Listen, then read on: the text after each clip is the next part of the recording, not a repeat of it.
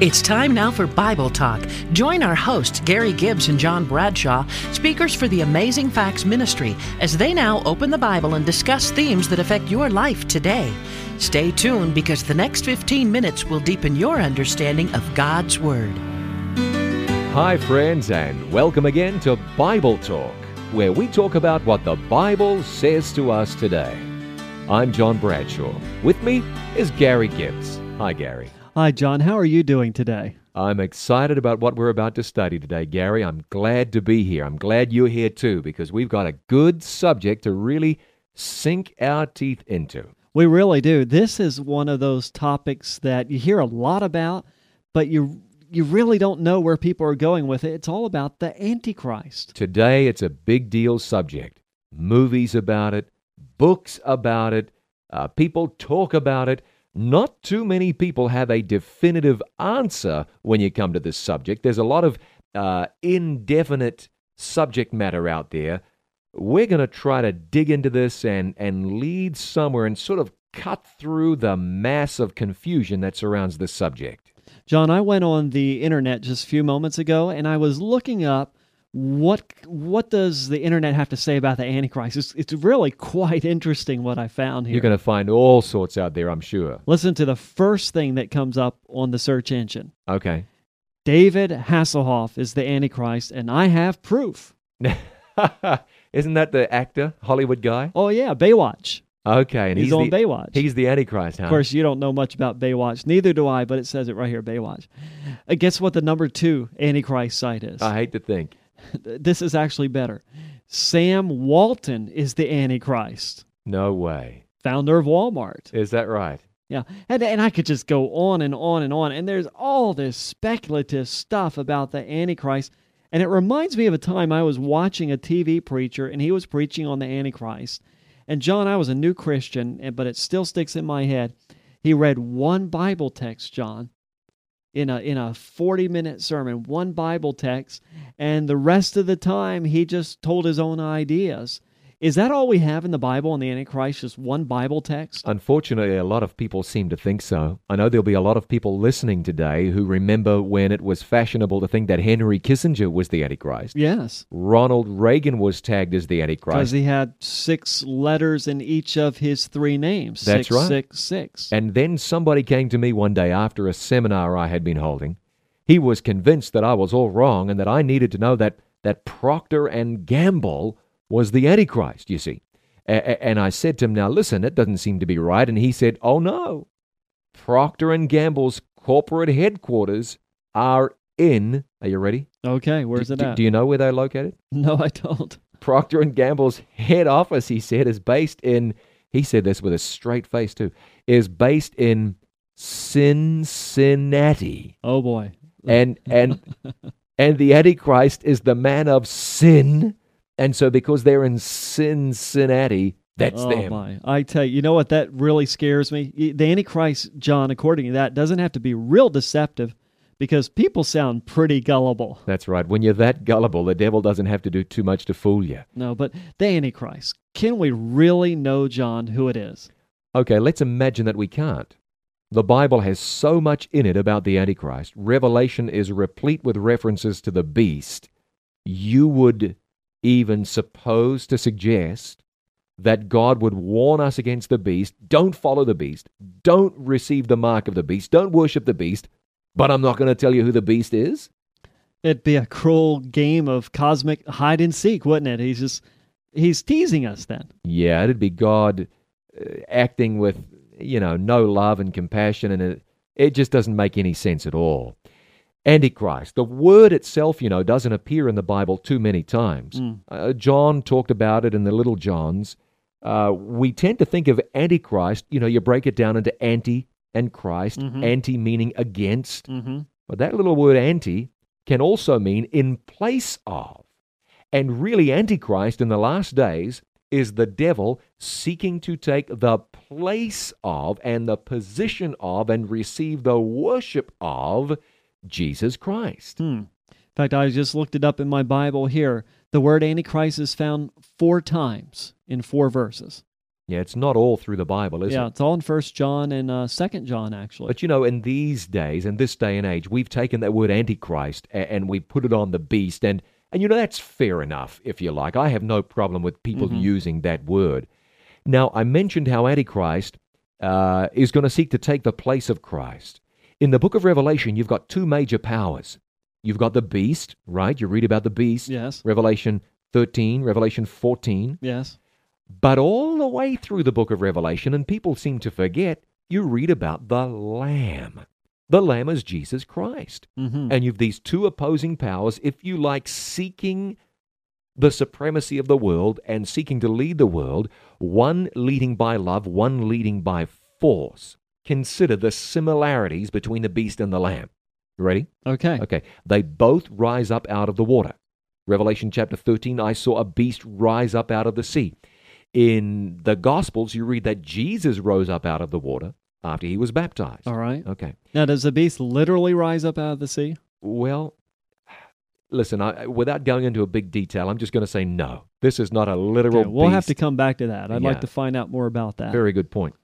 They both exercised power for three and a half years. You read the beast doing that in Revelation. That was the length of Jesus' earthly ministry. Right. Both Jesus and the beast receive a deadly wound. Okay. Christ, when he died on the cross, the beast, you read about it, Revelation thirteen. Number four point, they both come back to life. You see, the beast is imitating the Lamb. Yes. Jesus came back to life Easter Sunday morning. They both receive worship and honor. Both seek to lead the world. A lot of similarities because the beast is imitating the Lamb and trying to take its place. So the Antichrist is actually trying to deflect worship and obedience from the true Christ to himself. Absolutely. If you read through Revelation, you discover pretty quickly that uh, all the world is compelled. See, Christ compels no one to love him.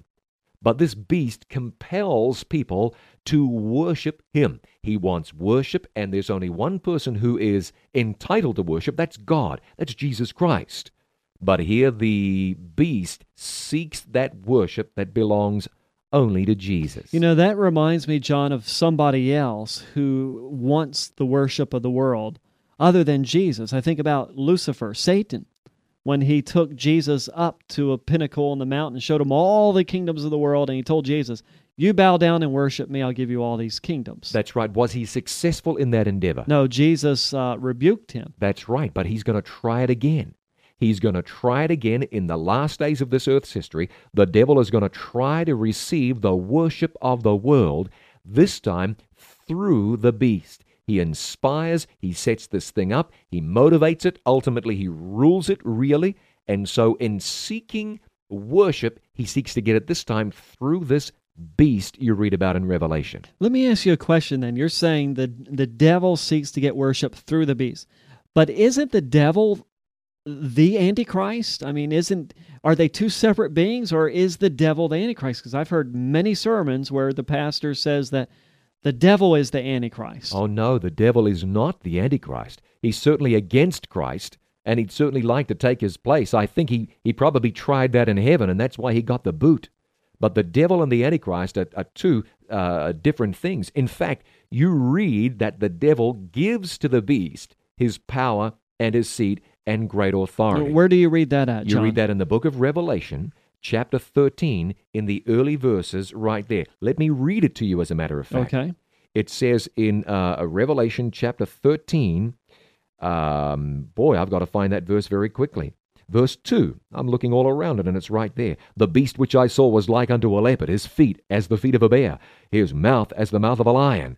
And the dragon gave him, that's the beast, his power and seat and great authority. And we know because Revelation twelve, verse nine says, the dragon is Satan, so Satan gives his power to the beast, two completely different entities. All right, see. Then the, the devil is not the Antichrist. No. It's two separate entities. Then is the Antichrist a supernatural being? Maybe it's one of the devil's angels or some other supernatural force. Uh, is it that? Let's look at the way the Bible defines the beast. Okay, you want to do that? Let's do that. Yeah, because you you asked about this beast, you know, is it a real beast? Mm-hmm. I remember being in uh, Washington State, right there on the coast, you know, Beautiful spot. And I met a man who, who had an ocean view from his house. Mm. He had read this, and he said every day he'd get out of bed and go to his uh, his uh, picture window and look out that window, waiting to see if this was the day that a beast came rising up out of the sea. He see. was serious about oh, that. Oh, looking for a seven-headed beast with all these horns. Well, he might not come up out of the Pacific. It might be the Atlantic. Yeah, you'd be stuck then, wouldn't you? That's right.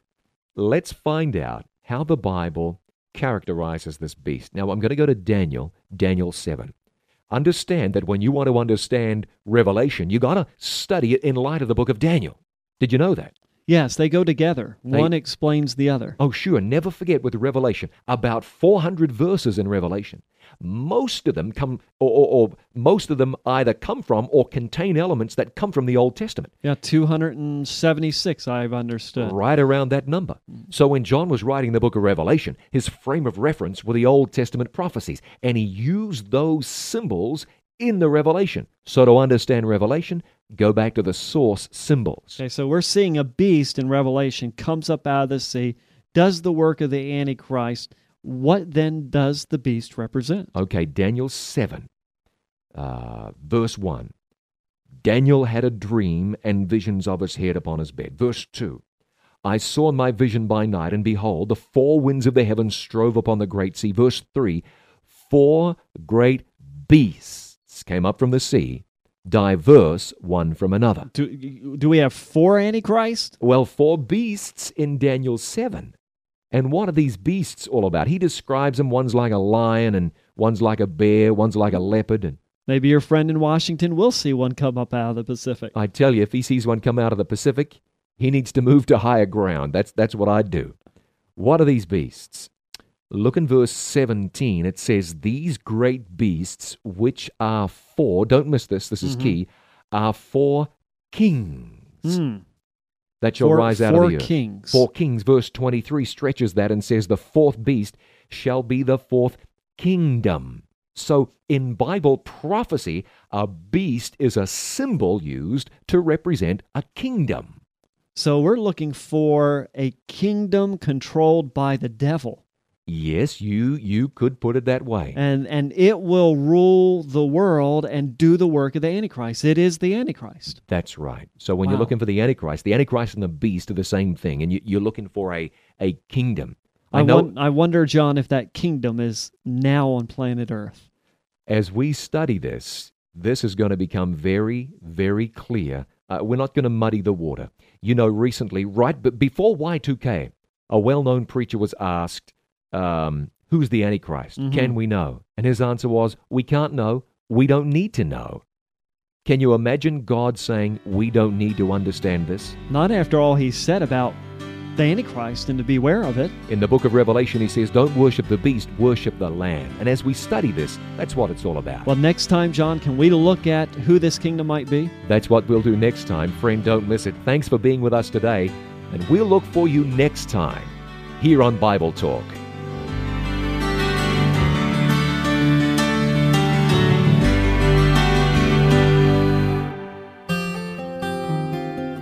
If you'd like more information on what we've been studying today, we have a comprehensive Bible study guide we'd love to share with you that's absolutely free.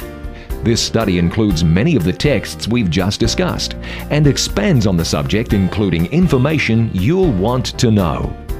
To receive this free informative Bible study guide, simply call, write, or email and ask for B T one fifteen. Antichrist is Alive Today. The toll-free number is eight six six, Bible Says. That's eight six six, two four two, five three seven two. You can write to us at Bible Talk, P O Box one zero five eight, Roseville, California nine five six seven eight. Or email us at Bible Talk at lifetalk dot net. Bible Talk has been produced in association with Amazing Facts in the studios of Life Talk Radio.